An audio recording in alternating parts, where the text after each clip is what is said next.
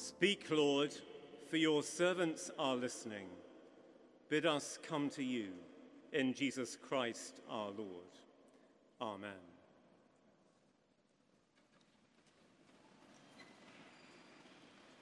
What are your dreams? What do you think is going to make you happy? And why is it not enough?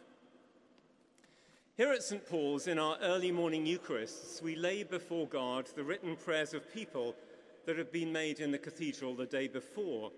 And I was presiding here a few days ago, and so I looked through the prayers, as I usually do, for ones which we could all join in with, for particular people in need, those who are sick, dying, bereaved, loved ones who are missed sometimes cries for help from desperate people who are homeless or deeply unhappy.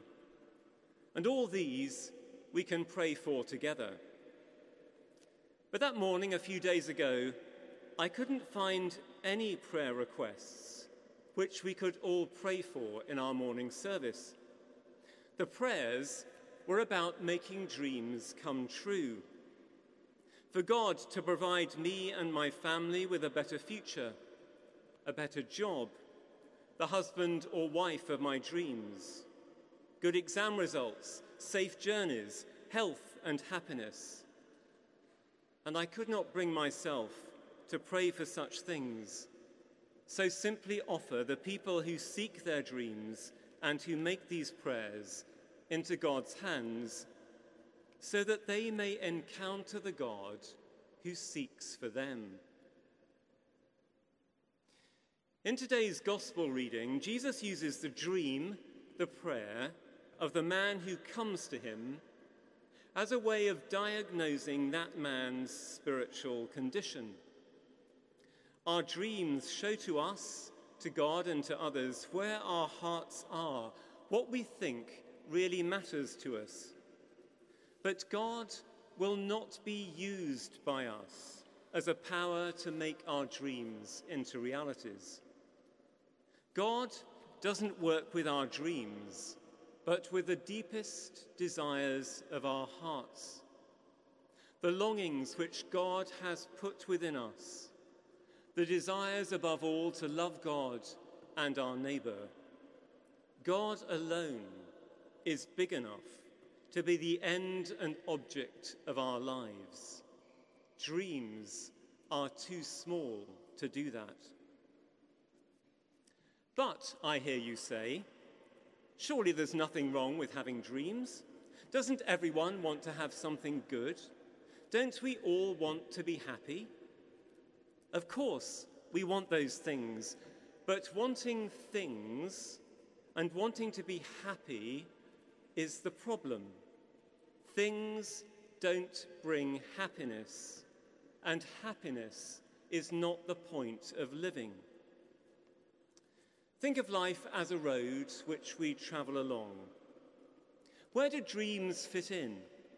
They're a sort of signpost, an indication of our wishes. Dreams are the directions we think we'd like to go in. But happiness and the dreams that we weave around it are not destinations in themselves, they are stages on our journey. Having a dream may lead us on to the next stage of our life, but getting to our dream and wanting to stay there is a recipe not for happiness, but for disappointment. Being happy or unhappy is an emotional state which can be produced or lost by gaining or losing some things, but it's a temporary state. It will end sooner or later. The question is what do you want your dreams to come true for? What then? When you've got what you think you want, what happens next? When you've married a lovely partner, the hard work of building relationships has to continue. When the person you love recovers from illness this time round, how long will their health last? When you achieve your dream of winning Wimbledon or Olympic gold, after the initial rush of happiness, what are you going to do with the rest of your life? It's no good running from one thing or one person to another, thinking that this time, yes, really this time, when I get to where I want, it is going to bring me happiness. Living happily ever after in fairy stories is not something that can exist in real life because we're not made to live in a state of permanent happiness.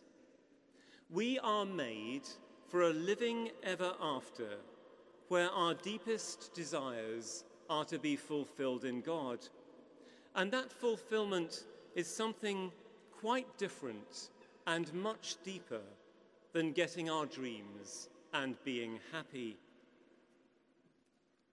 In our gospel reading that we've just heard, Jesus tells his disciples how tough living for God can be, how God will walk through it all with us. And in the middle of his challenging address, a man in the crowd says, Stop all this religious stuff, Jesus, and get my brother to give me my share of the family estate. This man had a dream, his prayer, which he thought Jesus would make happen for him. His older brother had inherited the family land and wouldn't share it with him, maybe because he was selfish, maybe for very good reasons. But the younger brother saw this as a chance to get something for himself, to reach out and grasp his dream, using Jesus to make it happen. In the way that rabbis in Palestine at the time would act as local judges in family disputes. Who better to go to, thinks the man, than this powerful character, Jesus? And like God, he can get me what I dream for and then my life will be just fine.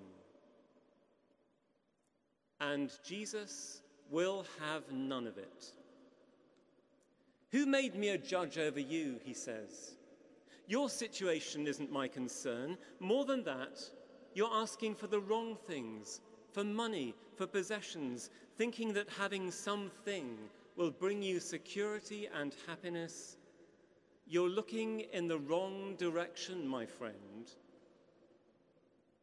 And then Jesus tells this story of the successful entrepreneur who coins in the money and has to solve the problem of having too much food and too many goods, and so builds bigger storehouses and looks forward to a life of ease and pleasure.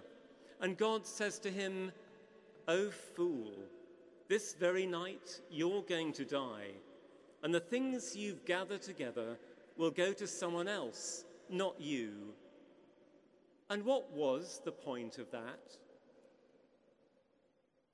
We should feel sorry for Mark Zuckerberg of Facebook and Bill Gates of Microsoft and Warren Buffett and Vladimir Putin and for all those who have lots and lots of money and all the successful people who have no good idea about where to go with their success. Why would you want to be one of the rich and famous? All that responsibility, all those decisions to make, people pursuing you to get some of your wealth, constantly in danger of losing sight of what really matters in life. Read the stories of people who win lots of money on the lottery. It doesn't tend to make them happy in the long run. Look at the devastation that can happen to children and families of those with large amounts of money. Having your dreams come true does not bring you or others happiness. And so it is, says Jesus, for those who store up treasures for themselves but are not rich towards God. And those are not just words for rich people, but for all of us. We are all in danger of pursuing our dreams and thinking if we get them, we will be happy. And yet, behind them, beneath them, beyond them, is God. God is not in the business of making dreams come true. God might lead us in a direction where we find some of our dreams along the journey, like benches by a roadside to rest on for a little while. But they're refreshment stops, they're not our destination. We have to let go of the idea that happiness is our goal and that getting God to work for us will be the answer that makes us happy. In our first reading this morning, St. Paul wrote, If you've been raised with Christ, seek the things that are above, where Christ is. Your life, your meaning, your purpose is hidden with Christ in God. So, don't get stuck in your dreams. Find out what they are so that you know where you're coming from. But have a bigger vision for your life than happiness. Follow the journey to fulfillment with God, looking beyond the here and now to the love of God in Jesus that changes and moves the world. In the news, we hear generally very little about people, especially rich ones, who are generous, but there are many of them around. We call them philanthropists, which literally means those who love people.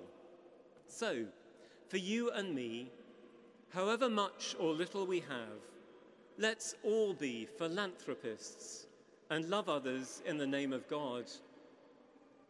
And when we pray, let's not pray for what we think will make us happy, but for the love of God to transform the lives of ourselves and others. The land of a rich man produced abundantly, and he thought to himself, What should I do, for I have no place to store my crops? Then he said, I will do this. I will give all my surplus to the poor and give them back the land I've taken from them, so that they too may be prosperous. And God said to him, Be blessed. This very night your life is demanded of you, and the things which you have prepared, you know whose they will be. So it is with those who do not store up treasures for themselves, but are richly fulfilled in God.